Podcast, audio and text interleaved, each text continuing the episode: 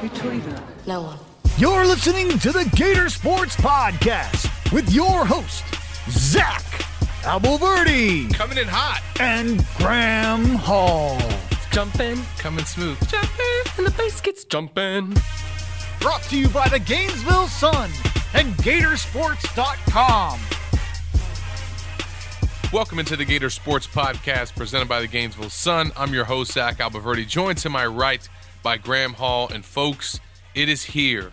Florida, Alabama, SEC opener, 330, CBS. Does it get any better than that? Graham, you ready? I am pumped. We can finally stop looking ahead to this matchup. We're allowed to talk about it, to be excited about it. And I think up until this moment, and probably past when we finish the podcast, you and I are both going to be wondering how exactly this thing is going to shake out. There is so much mystery going into this Florida Alabama matchup, more than I can think about for really any game, me- meaningful game, in a long time. Florida comes in saying that we haven't really seen their full offense. There are suddenly defensive questions that we didn't have the week prior. Alabama, their quarterback, first true road test. What did they have? There is so much unknown here, and that really adds to the excitement, I feel like. And you mentioned the questions on defense, Graham. Both teams now dealing with injuries to their starting linebackers. Ventrell Miller going to be out for this game, and Will Anderson, Alabama's top linebacker, his status still to be determined, although he has been practicing this week. But if he can't go, that is a huge loss for Alabama. But another guy who's been practicing this week is Anthony Richardson, who has been certainly the talk of Gator Nation this season and specifically this week. Everyone wants to know the status of his hamstring. We've been on top of it on pins and needles waiting on updates from Dan Mullen, and he said Wednesday that AR 15 is practiced this week. He's looked good, received treatment, and by all accounts, it looks like he's going to be available against Alabama. To what extent, what percent is he at? We'll find out. But they definitely need him and those explosive plays that he provides if they're going to be able to pull off this upset. We talked in the last episode about how I wasn't certain we would get a quote unquote official diagnosis for Richardson. You already add in how conspiratorial college coaches can be. And then this matchup, it would behoove Florida not to have said too much about Richardson. Business as usual. So I wasn't too surprised when Dan Mullen came out on Wednesday on the SEC teleconference and said he looks good. But this is a hamstring. And yeah, I'm no doctor here, but you, you hear hamstring, you hope it's a cramp, anything, tightness, pull. It's something that could keep you out for one week, but it's also something that you could go out there and not perform at the same level, even though you can play with it. And I'm kind of leaning towards the latter being the possibility with Richardson here. Maybe it affects his movement, his confidence with that leg, how dynamic he can be. We saw during the week it came out that he hit 21.5 miles per hour before that hammy tightened up on him. Yeah, he says he would have hit 22 if that didn't happen. I want to see that. I mean, that's incredible speed right there. You see everyone else in that list, not a six foot four quarterback, running backs, wide receivers, guys six foot and under. So we'll have to see if he has the same level of athleticism if he's able to play on that hamstring. Now, I will say, Graham, as we know, the quarterback talk has dominated everything regarding this game, and specifically for Florida, right? But I don't think enough has been said and talked about regarding Bryce Young coming in here, making his first career road start, and the test that awaits him in Gainesville. Because for all that the Gators have to go through replacing Kyle Trask and the difficult task that that is, Alabama's going through the same thing with Mac Jones. Now, everybody is just very confident, and Bryce Young's done nothing in the first two games to show that he's not going to be able to be his successor. But he hasn't seen anything like this since he's been in college, nor have many of the players on Alabama's roster. So there is some reasons for optimism going into this game, along with the results of last year's matchup in the SEC championship. Because, hey, if Florida fell six points short to that team, and the Gators lost a lot from that squad, Bama lost a lot from that squad, you feel like maybe those teams can be competitive. And I, I do think that this game is going to be competitive. I'm not seeing a 15 point edge for Alabama. I was surprised by that line. I was a little bit too. I, I understand why people would think Alabama would win the game. You heard all the players from Florida say that this week. Hey, we get it. We get it. I mean, you also don't want to give Alabama any extra motivation and say, they're not going to beat us by 15. And all of a sudden they show up here being like, all right, well, now we got to beat them by 21. I love Dameon Pierce, though. Like, shoot, they beat everybody by 20 plus. They're showing us love. I'll take it. I, you got to take the little victories. And I think with this Florida offense, they feel as if maybe they felt a little bit more scrutiny for their quarterback position than the Crimson Tide has felt. I mean, Emory Jones is a guy who has spent four years in the program, and the two opponents the Gators played the first two weeks were far and away more difficult than the opponents the Crimson Tide faced. And Bryce Young arrives here having played in nine college games, two of them being starts, a 19 year old sophomore, making, as you noted, his first true road start. And we talked about this on the Swampcast a little bit earlier. The last time he really played an extremely difficult game was when he was in high school at Mater Dei in Santa Ana, California. And they were up 28 to 6 in the first half and really couldn't execute the offense too well in the second half. And St. John Bosco came back and prevented Mater Dei from winning that third consecutive national championship. I really believe, and I wrote about this on Gatorsports.com and in the Gainesville Sun this week, that you can rattle this guy. And it is up to the fans. You know, I'm the one saying pack the swamp now. It's up to the fans on Saturday, I think, to really give the Gators an edge. And we're going to get a sold out swamp on Saturday. And that, I think, is something to look forward to, not just from a fan standpoint, but in this game and the type of impact that it could have on it. They always say that the swamp is good for a touchdown in a game like this. So that's something to watch for. But just to have a matchup of this magnitude once again in Gainesville, SEC Nation in town, the number one team visiting, I mean, you don't get that very often, and especially coming from Alabama. So, just from that standpoint, we've heard Dan Mullen say that he would like to see this happen more often. And he thought that Florida going a 10 year stretch from 2011 now to 2021 without hosting Bama in the swamp, he just said that that's not right. That's not right for the players not right for the fans. And I think that that's something that with conference realignment that maybe we could see change in the future. And I mean, yes, Florida would maybe get some more matchups against the Crimson Tide, but so would everybody else. And I think he's also open to maybe not having to face LSU every year. But that's for another time, for another conversation. We're going to get into this first break. When we come back on the other side, Graham and I will start to break down this matchup first on the offensive side, then on the defensive side. But we want to give our thoughts on what it's going to take for Florida to win this game. How do they pull off the upset? What do they have to do on each side of the ball? And then the final segment, we'll give you our X factors and our score prediction. We'll be right back after this break.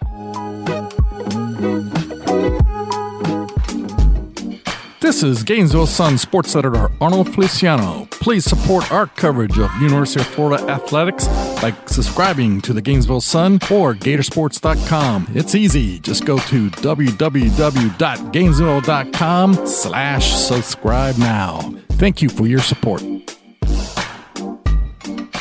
I'm Blake Toppmeyer, and this is SEC Football Unfiltered, a new podcast from the USA Today Network. Each week, we'll discuss the hottest topics that matter to the passionate fan bases of the SEC. I've covered the SEC for eight years. As for my co host, longtime sports columnist John Adams, let's just say he's got a few decades on me. Not as many decades as some people think. Contrary to popular opinion, I did not cover General Neyland, but I did interview Bear Bryant and I interviewed Nick Saban, and I covered Archie Manning and Peyton Manning. More insightful interview, John. Bear Bryant, Archie Manning, Steve Spurrier, or Johnny Majors. Got to go with Steve Spurrier there. He's the great quipster. SEC Football Unfiltered debuts this summer. Let John and I be your tour guides from the season opener through the national championship. Subscribe and listen wherever you get your podcasts. Welcome back into the Gator Sports Pod. Zach and Graham here. Last time these two teams faced off, Graham, the Gators were able to put up a lot of points against the Crimson Tide, have a ton of success. Obviously, they've lost all those major pieces Kyle Trask, Kyle Pitts, Kadarius Toney, and have done some things very well. Obviously, in the first two games, lead the nation in rushing. They've shown that, I think, as an offensive line unit, they look improved and they figure out a, a solid starting five. And they've had some guys – as expected, emerge at receiver, replacing all the guys uh, that that were starting last year. I think the the question obviously is where things are going to shake out at the quarterback spot, how those guys are going to split time and be rotated, and more importantly, how is Emory Jones going to play? Like I think at this point, everyone expects Anthony Richardson to come into the game and be an impact player and provide explosive plays for this offense. We talked last week on the pod about Emory Jones needing to have a game where he showed ball security and didn't have any turnovers, and that wasn't able to happen last week. So I think for this game, you cannot turn over the ball, obviously, against a team like Alabama, but just for him and his confidence and them to be able to operate the game plan that Mullen has in place, which we'll talk about here in this segment. But Emory Jones, I think for everyone that wants to see Anthony Richardson, like they need Emory Jones as well to have a game – that shows why he was Nick Saban's quarterback target in the 2018 class. I've said throughout the week that it may be a little unfair for how much the discussion has revolved around the quarterback play, but part of that is because the rest of the offense, I think, has answered some questions the first two weeks. And there's nothing else to talk about. We haven't really discussed that too much. Go back to week one, Jacob Copeland really just targeted once. Well, that question gets answered week two against the Bulls when he has those touchdowns and looks really, really good. And then you can finally say, okay, now I see why this guy's wearing the number one jersey. Answers a lot of questions about his hands. Yeah. I think that that was huge as well. The run game, as you noted, Zach, leading the nation in rushing, 400 yards. That first game against the Owls looked great against the Bulls. Not just their quarterback, Anthony Richardson, making it happen, but all five guys in that running back room have been a critical part of the, the backfield rotation. And Emory Jones, I mean, he had a career high rushing against the Bulls, had a touchdown run. So it's it's all those pieces put together is why they're leading the nation. Right so now. you also are not thinking, oh, hey, it's just one back when they possibly go down, this may drop off. Florida has shown that they can efficiently run the football, really, no matter who is in there. And that just kind of has to give you peace of mind. Then the offensive line. All those guys, I think, have looked really impressive. Even Delance, I think, who has gotten a, a knock. We'll have to see how he is coming back from that bruise. He was on, uh, he needed some crutches, I guess you can call it, walking assistance after the game against the Bulls. Mullen said it is just a bone bruise, so don't really expect a change at right tackle there, but he has been a vital part of their ability to run the football this They're season. Been their best run blocker. So, as much of unfairness may exist when it comes to pointing out Emory Jones's flaws, it's really because the rest of that group, maybe aside from the tight ends, I know that they haven't really caught a pass yet. They have been targeted on one, but they've certainly been run blocking. But they've been critical in the run block game. So, this is going to put the focus absolutely on Emory Jones and Anthony Richardson the quarterback position for Florida because the rest of the offense is right now living up to the task. Yeah, I think trying to picture in my mind how does this offense and and this personnel that they have for 21 find success, have touchdown drives against the Crimson Tide. And I think, you know, one thing that's always the case with Alabama is it's hard to throw against them because they've got an incredible front seven, some dynamic pass rushers, now, the one thing that we've seen from Florida in its offensive line in the first two games is that they've given Emory Jones plenty of time to throw. I mean, he's just been chilling in the pocket. Right. However, I feel like that's when all of his interceptions have happened. It's when he's had the time. So I think in this game, whether the offensive line is able to replicate that or not and give him that amount of time, I don't think that he needs to sit that long to make and wait to make those decisions. I think that they're going to have Emory Jones – trying to go through one or two reads, make quick throws, I think roll out of the pocket a lot.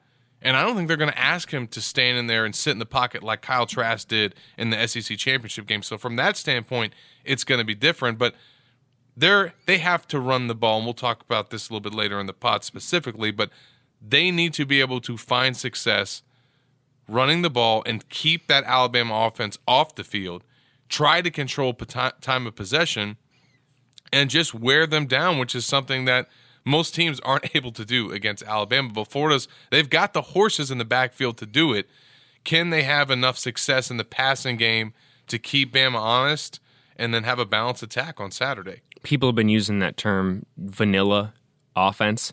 I think that is absolutely applicable to this backfield. I thought a lot of what you saw, the design run plays from the first two games, were very traditional I form stuff.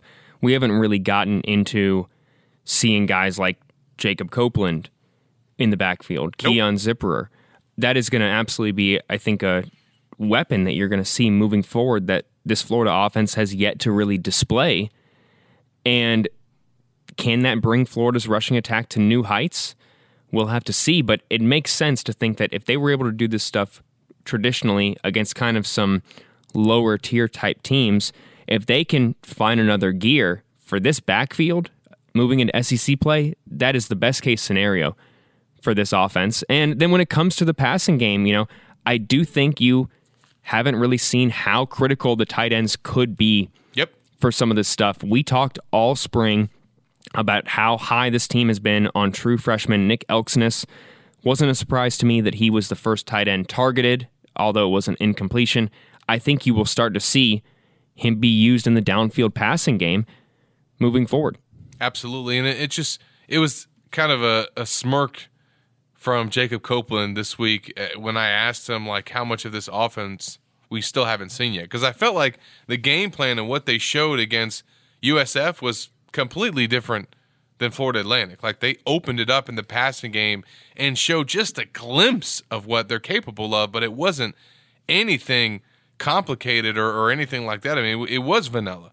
And we haven't seen motions in the backfield. We haven't seen any trickeration. We haven't seen guys that, that, that they can like move in a variety of spots be used in that fashion yet. So a lot of things that they haven't shown yet. And it's, it's the one thing that the Gators have going into this game that they could potentially bank on and hope gives them an advantage is that there's not a lot of tape out there on Emory Jones. There hardly is any on Anthony Richardson and this offense in general with this personnel. Like last year going into this matchup, Nick Saban and his staff had all of 2020 yep. and most of 2019 to go back and watch Kyle Trask and that offense and prepare for it and see all the different formations that Dan had shown with them and all the different attacks and game plans that he had put together this year. And for this game he, he's not able to do that for Emory Jones and Anthony Richardson. And that's the beauty of having those first two non-conference opponents where you could just line up and beat them with your ground game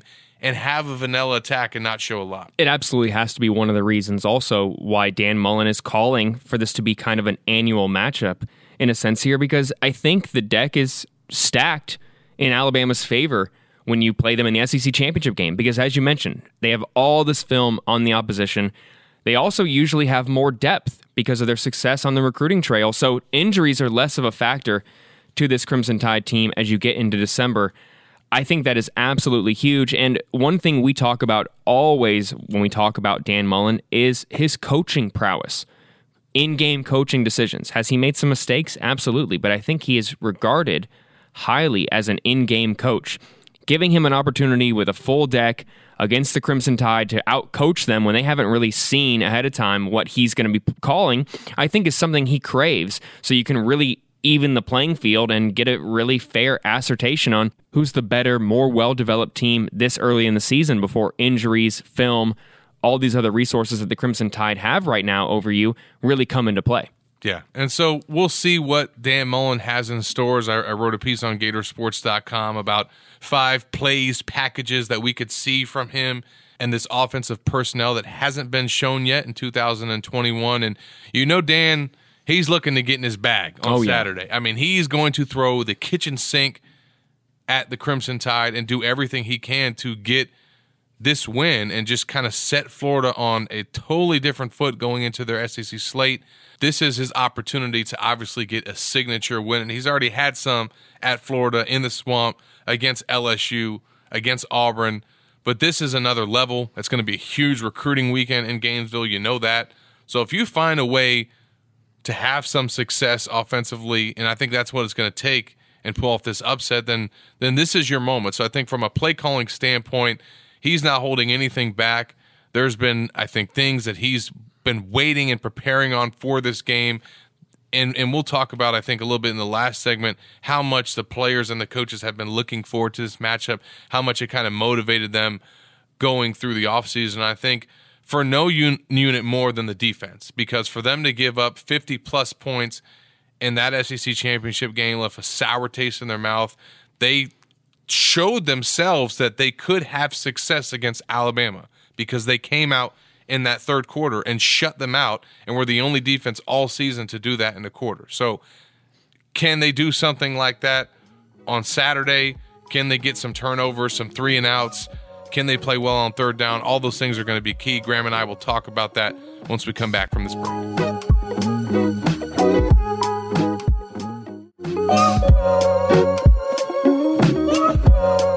Into the Gator Sports Pod.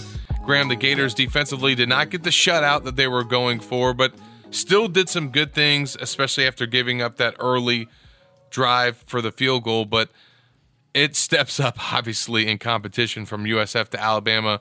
We've talked about what the Tide have lost from last year's team, but despite that, they are loaded at quarterback, obviously, at wide receiver. They got a bevy of backs just like the Gators, and they've recruited really well along the offensive line. So you look at this team, yes, they haven't really been tested yet, but I think everybody expects that they're going to be ready for all the tests that come at them this season. To quote Miami coach Manny Diaz here, this is a team that not too long ago was blowing out the opponent in the national championship game. You cannot make mistakes against this team and expect to hang in there and keep it a game.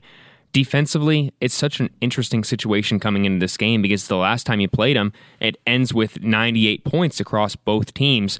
And you're talking about players that at the high school level defensively are used to shutouts, are used to multiple sacks, embarrassing the opposition here. And then they enter a season of quarantining, lack of live drills and tackling, and they're being embarrassed, and people are doubting their talent level, and quarterbacks are breaking records against them.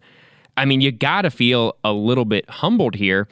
And I'm waiting to really see that come out on the field for Florida. I think that you've seen some improvements. Yes, in the secondary, there have been some. You saw some nice takeaways from a university that prides itself on defensive backs. I just don't know whether you really have seen the elevation from last season's team that gave up 52 points to the Crimson Tide. Is this going to be a game like this is what I've been thinking about the Mississippi State game of Dan Mullen's first year on campus, where neither team's defense is allowing the other to drive down the field and find some success. And Mullen in this game in 2018 was coaching the weaker program. He had built up the other program and was trying to outcoach them to get over the hill. And he calls on Kadarius Toney to throw the lone touchdown pass in that game to make the difference. Are we going to see something like that? The defense is going to have to find a way to get this Crimson Tide offense off the field here. And I don't really think that they have made fans, media, you name it, convinced that they're going to be able to do that on Saturday. Yeah, and obviously in the in the front seven, I think the talent is, is obvious and, and known. The Gators, you know, really got after Florida Atlantic. They got a lot of pressure against USF as well, and that's what they're going to have to do against Bryce Young. I mean, when you return the talent that the Gators do, this is the time when it's supposed to pay dividends. I mean, you look at what they've stockpiled from a defensive line standpoint, where they're at from their outside linebacker position at the buck spot. I mean, they're loaded. They have kind of the horses to come at Bryce Young and rattle him. I think the one thing that is going to hurt Florida in the front seven is the loss of Ventrell Miller and what he provides from a leadership standpoint and just from making calls and getting everybody in check and, and, and lined up right. I think that the Gators have the like the talent to withstand maybe him being out. Like I think they could have a guy that steps in who could be from an athletic standpoint just as talented and have a really good skill set, maybe even have some things that they do better than Ventrell, but you're not going to have a guy that's going to step in, maybe other than Jeremiah Moon, who's going to be able to provide that same veteran presence and, and just be that senior leader. And I think losing your leading tackler i- is big in this game. It maybe doesn't affect them as much going up against Bryce Young, but definitely in that run game trying to slow down Bama's backs. Absolutely. I think that the loss of Ventrell is huge. I, I I know that we talk often about what Florida has on the edge, the lack of physicality at times at the interior of the defensive line, but really it has been Ventrell that has kind of been that, that run stopper for Florida in that front seven. Losing him, I don't know if they have someone right now able to step in. We've talked about five star linebacker Derek Wingo, hasn't played a whole lot of snaps this season. Ty'Ron Hopper, I think, has an ability to step in here. Yeah, but he had a career high against the Bulls. This is, and he met with the media this week, so I think there this is going to be big for him with Miller out. And fans have been calling on him to step up as well. And we know that he's kind of been on an accelerated timeline to seeing the field here. This could be the window of opportunity that he needs with Miller being out possibly until the end of the season here. So I think that someone is going to step up, but are they going to be able to have the same level of production on Saturday? I don't know.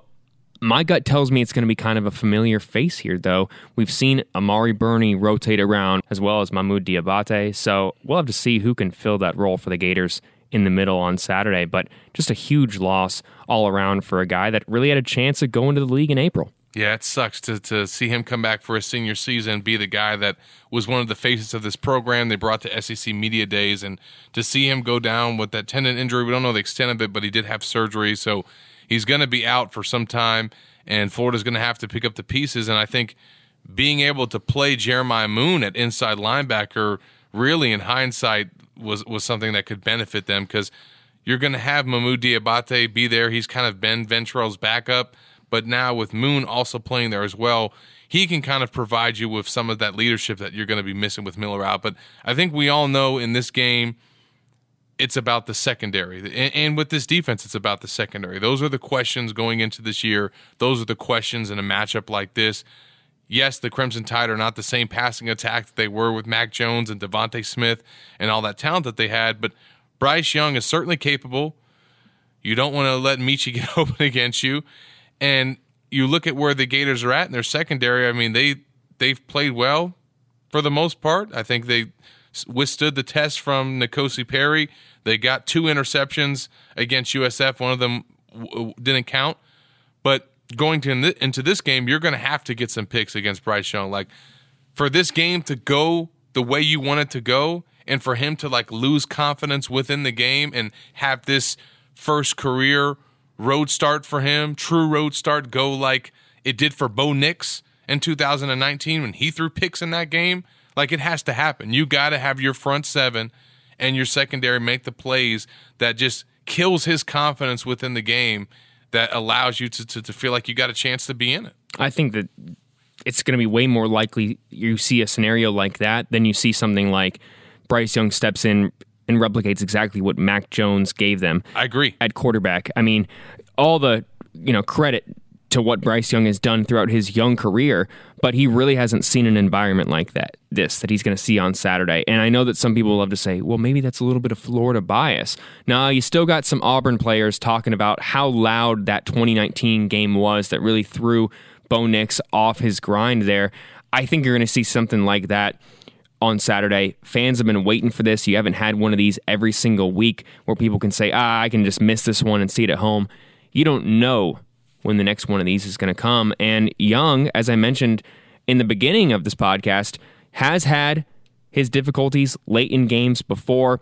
But really, in my mind, and maybe this is a hot take, but he really hasn't looked overly impressive the first two games. Yeah, I know he's thrown for nearly 600 yards across two games. The opponents were worse than the ones Florida faced, though. But really, you're looking at around like 65% completion percentage. It's not much different than Emory Jones's. The only thing we haven't seen Bryce Young do is make some bad mistakes.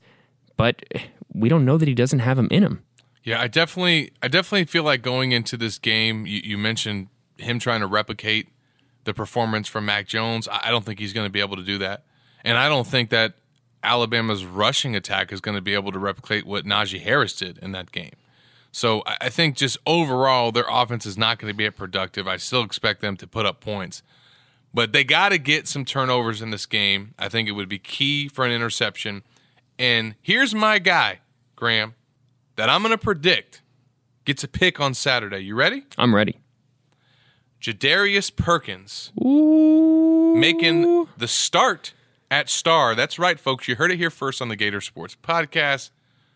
Look for the transfer from Missouri to be in the starting lineup against the Crimson Tide on Saturday, and I think that he's going to have an impact at the star position. And I think if they're going to look to test anybody, he'll get an opportunity. And and hey, I think if anybody gets a pick, it's going to be number twenty-seven. you wrote this week about his rise really throughout fall camp where from what we'd heard wasn't as desirable as the coaching staff was looking for but what a six weeks it really has been for him he has elevated his play and like guys like avery helm he was motivated by that window of opportunity that presented itself when Jaydon Hill went down, how some of those defensive backs were going to shuffle around naturally. He had a chance to usurp Dewan Black's minutes and really push Tre'Vez Johnson to start at star. And one of the things that we talked about was how the second half of those first two games were not only going to be trial by fire for some of these younger players, it was also a tryout for some of them. Not all of these starting positions were solidified, Nope. set in stone. And how can you make the case by the way that N'Kosi Perry and you know Jaron Meacham tore the defense up at times in the first two weeks? How can you say that? Oh, you can't look elsewhere. That's what this coaching staff has been doing, and that's what has happened with Perkins now. And now he has an opportunity to lock down that spot for the foreseeable future with another strong performance against the biggest opponent of the season. And again, you look at him emerging in Florida secondary and now being one of their starters or guy that's just very, very involved in the rotation. That could potentially be someone that makes the difference in that unit because you added him in the offseason. You added several pieces in the offseason, but a guy that comes in as a top five overall Juco transfer, like he should be coming in and making this type of impact. So if he can do that for Florida on Saturday, that is obviously going to be key to an upset. When we come back from this final break, Graham and I will give you our X factors for the game, and we will give you our score prediction right here on the Gator Sports Podcast.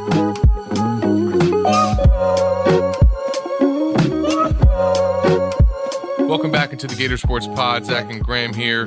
We've given our thoughts on this game, how we think it needs to play out for Florida, but now it's time for us to uh, really give our predictions. But before we do that, we're going to get into some X factors as we do each week before Saturday's matchup for the Gators. And I think it goes without saying who it's going to be on Saturday on the offensive side of the ball. My first one is going to be Anthony Richardson. I think he is your X factor each and every week.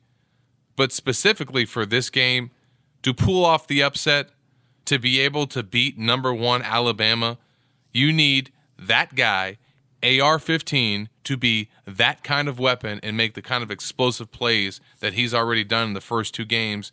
Like, that's going to be required to pull this off. And I think his hamstring and the health of it is going to be very key, obviously, in that happening. If he is not 100%, or is not able to make those type of plays and can't be that X factor, I really think that's going to hurt Florida's chances in this game. to beat Alabama, you have to find a way to generate dynamic plays. And if you can say anything through the first two games, he generates them at a higher rate than anyone else on this roster. So yeah, not help- just not just quarterback, but the running backs, you name receivers. it. Uh, you know, I mentioned him in the run game. Uh, you know, has done it all here. The pass to Jacob Copeland, they And- need him. And they hey, they even got him in there on the hail marys. you know? Yeah, onside kick recover, you name it. The guy has great hands. They need him on the field come Saturday. Absolutely a big one. I'm going to go a little bit more broad and just go with Florida's run game. You know, you can't afford a drop off after what you showed Yeah. these first two weeks. You absolutely need dynamic plays against the Crimson Tide, but you also need to keep your offense on the field at times. Wear down that defense, string together some first downs, 11 play drives if you can. I think Florida had a 17 play drive on Saturday against the Bulls. Beautiful. I mean, talk about clock management, ladies and gentlemen. I would love to see that if they can pound the rock. Oh, Saban would lose his mind. Oh man, can you imagine? can you imagine? Florida goes out there, seven minute touchdown, 13 plays, 75 yards with like seven runs. I would absolutely love it. You know, as long as it's not the scripted drive, because people would find some excuses, but you need to see that ground game come out there on Saturday and keep Florida's offense out there. It can't be like what you saw back in Atlanta in December, where 98 points between the two teams and the defense is gassed by the fourth quarter because they're, you know, getting torn up and the offense has to sit for two minutes and come back out there. You can't have that type of game. It's going to be too dang hot for that. People need to rest. Florida has to establish the ground game on Saturday. My X factor on defense, and I wrote this week about how the Gators have lost seven straight games to Nick Saban, but Dan Mullen hasn't been winless against Nick Saban on the recruiting trail. Nick Saban is still cleaned up in the state of Florida now, but Dan Mullen and his staff have won their fair share, which you need to do to try and beat Bama on the field. And I think in this game, the recruits that they beat Bama for need to be the difference makers. Oh, yeah. And one of those guys, to me, my X factor, is Khris Bogle, former Alabama commit who pledged to them late in his process on national TV and then a month later flipped to Florida on signing day. Now, why is he so significant? Well, we heard from Brenton Cox Jr. this week, who didn't play the whole second half against USF, but what was revealed from Todd Grantham on Monday night that he also didn't play in the Florida Atlanta game after the second series. We have not seen much of number one on defense, and that's because, hearing from Cox this week, he's still not 100% with his foot. And so they've needed other guys at that buck position to step up. And so far, it's been Khris Bogle. Last game against USF, had a career high with six tackles. He had a sack in the first game. You need him to win matchups against Evan Neal. I don't know. I'm sure they got some other edge rushers that can do it too, but I think he's your best bet from a health standpoint too right now to go out and do it. And if Nick Saban and that staff felt like he was good enough to come play for them and line up against Evan Neal every day in practice, it's his opportunity to do it on Saturday. He's got to have a huge game and, and, and make a difference and, and be one of those guys that rattles Bryce Young. Yeah, that's a great pick. He's coming off also arguably the greatest game in his Florida career, having a six six tackles career high against the Bulls. You know, Brenton Cox after that Jones fracture and the surgery, really dedicated himself to his recovery.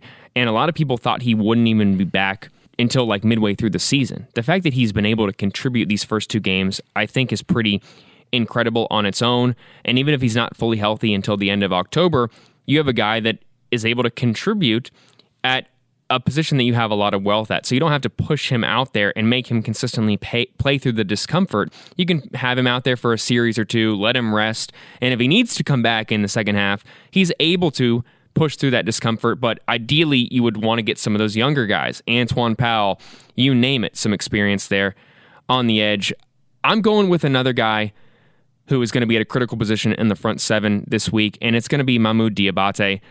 He has to find a way to make an impact. We wrote about in fall camp how he bulked up, got up to like 235, has able to, you know, the ability to play on the edge, but I think you're going to need to see him more in that traditional linebacker spot. And and he spent the last two years playing absolutely behind capable. Miller. Yeah, so he's been studying this. He knows how to do this. He probably would have played a lot more there, as you as you noted, if it weren't for Ventrell Miller leading the team in tackles. So I think you'll see Diabate out there in that role on Saturday, and I, I wouldn't be surprised if he locks it down moving forward. And this is big for him. I mean, a guy from the state of Alabama. They've got four guys on Florida's roster from the state of Alabama. He's the only one that was offered by the Crimson Tide. And he said this week they were his second choice. It looked, and a lot of people assumed that it was Auburn Yeah. because that was his hometown. But no, it was Alabama. They offered him actually four months before the Tigers did, and he he really liked Nick Saban's program. Just uh, really wanted to come and play for Todd Grantham and play in this scheme. And this is a, a big game for him, being able to step in for Ventrell Miller and also try to play better a second time around against Alabama because he didn't do so well in the SEC championship game. And and I think that he just had a tough time being matched up against Najee Harris, which ain't nothing to be ashamed about. Right. A lot of guys have a tough time going up against him, but it was frustrating for him. I remember one of the plays that that he got matched up on him and Najee Harris scored. And like Diabate was right there to make the tackle and, and Harris just was able to get in the end zone and Diabate just slammed his arms in, in the end zone because he was so frustrated that he had scored. So this is his chance to, to come back and play his home state team. He's got a bunch of friends from back home that are going to be watching this game and rooting for Alabama. So he's got a, a chance to spoil their Saturday. And you're right, Graham. He's got to have a big performance and another one of those Bama guys that they got. Yeah, absolutely. I think that this Alabama team is going to be able to establish things over the middle with their running backs and that absolutely full cabinet of wide receivers that they have. You're going to need a guy like Diabate who has some speed and some physicality at that position to be able to stop them.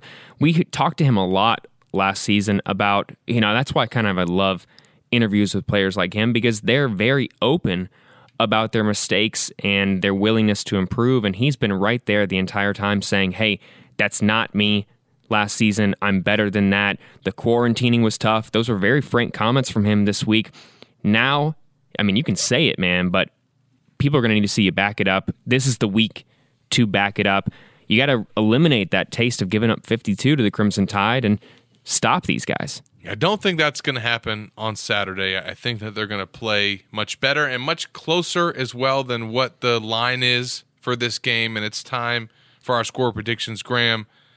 And as I look at this game, look, if there was any time for you to upset Alabama, the stars have aligned for the Gators because catching them in the SEC opener right at the start of the season after you've played two non conference opponents that you were able to beat easily and play vanilla and not show a lot. And then to also on offense have the personnel that there's not the tape out there for Saban and his staff to study. I mean, just so many things working in Florida's favor for them to pull off this upset. What's not working in their favor is the injuries. And I think that they've been pretty significant ones. I think Florida completely healthy going into this game, including from the start of preseason camp, is able to pull off this upset. And I'm not saying they won't on Saturday, but I think if they were healthy, I'd, I, i would feel like I could pick them. I think that the loss of Jaydon Hill and now the loss of Ventrell Miller and Anthony Richardson not being 100% is what will prevent Florida from winning this game. I, I think that they'll be competitive. I think they'll be at close. I think maybe at times they'll even be up in this game. I just don't know if they have enough offensively with Anthony Richardson potentially limited and then losing two key starters in Ventrell Miller and Jaydon Hill to be able to withstand that. So I've got Bama winning a close one, 35 31. Ooh, I would like to see that. I would like to see a competitive game like that. That comes down to one possession late in the game. Someone's got to put it away. Unfortunately, I'm going by more than one possession. I'm going to go 38 27, the Crimson Tide. And part of that is because of exactly what you said. The injuries are just too much for Florida to overcome. And you didn't even fully touch on all of them. Two other contributors are I think game time decisions. And Delance yep. with the Bruise, who you really, no disrespect to him, you can't afford him to be anything less than 100%. And that's not just from how vital he is, but from what you've seen in the last couple years when he has had to play through injuries. His ability does drop off, which is absolutely understandable. And then Elijah Blades, the guy that I think a lot of people were talking about as filling the role of Jaydon Hill. Well, and, and look, I mean, Dan Mullen said, hey, it's been up and down with the guys that we've had there at corner opposite Elam so far. They've been rotating Helm and Marshall. Both of those guys have shown flashes. Both of those guys have got penalties called on them. Yeah, we haven't seen Blades yet. Yeah. I don't know what to make of Avery Helm still. We know what to make of his physical attributes, but his play at corner there, he hasn't really had a chance to prove himself. He hasn't he, locked anyone down yet. He has not. And and part of that is because, you know, Florida I don't think has shown too much defensively from what he's going to be asked to do from a coverage standpoint on Saturday. So, got to give him the benefit of the doubt. But with that said, you can't really be feeling, I think, overly optimistic by any sense of the word. And that was before, I think, some of these injuries occurred. You were thinking you had to be at full strength to have a chance to compete with this team. And then and then play a perfect game. Yeah. And so the details, we've heard that word a lot through the past two weeks. That's the other part of the injuries that I was going to discuss in my score prediction. Florida hasn't played a clean game. And that's part of the double edged sword aspect of playing a team this early. You have a lot to clean up as well. And the Gators, you know, they haven't had a lot of penalties, but they have made mistakes, not just Emory Jones. They've blown assignments. I mean, uh, you know, they gave up 44 yard passing play to the Bulls there in the fourth quarter. Jason Marshall, the five star, got beat. I mean, there are things that the Gators have shown that they can improve upon, and they haven't really had their head coach. This isn't me necessarily calling out Dan Mullen, but there still is a line between Dan Mullen's acceptance with Florida's faults and the way you see Nick Saban get animated and angry when his team oh, makes Oh, mistakes against Mercer. He's been pissed. I mean, he's livid, and that should terrify Florida fans that this, that the Crimson Tide have just gotten worked all week in the meeting room for their mistakes the same way. I mean, that should be at the top of their list of concerns over Bryce Young because if anything this Crimson Tide team has shown under Nick Saban is that they respond well when called out by their head coach and I think that they're going to step up to the test. So I went 38-27 Crimson Tide. Yeah, and I mean, I think that your feelings on the game kind of changed throughout the week as you learned about more injuries for Florida, and it just it's unfortunate going into this game that they've got some key players out. I think if Anthony Richardson, God forbid for the Gators, if he can go for them and he is close to 100, percent then he could be in the difference. But you're going to need Emory Jones too. Like th- both guys got to play like they did in that first half against USF for this offense to to be able to keep up with them. And, and look, can Emory Jones go a whole game without turning the ball over? I think he can, and he's going to have to Saturday. But do I expect him to after t- throwing two games with back to back picks? I, I don't think so. I, I think that he's got to go out and show me Yep. and and we'll and we'll see what happens on Saturday. We'll see what happens from Florida's defense. Graham and I will be back on Monday to recap everything on the pod. Make sure you stay tuned to Gatorsports.com for all of our coverage from the swamp, for our recap afterwards with our Swampcast, and it's just great that SEC football is here. I can't wait to hear that CBS music. I can't wait to see that crowd on Saturday. It's finally here, folks. Florida, Bama. We're excited for it. For Graham Hall, I'm Zach Abolverdi.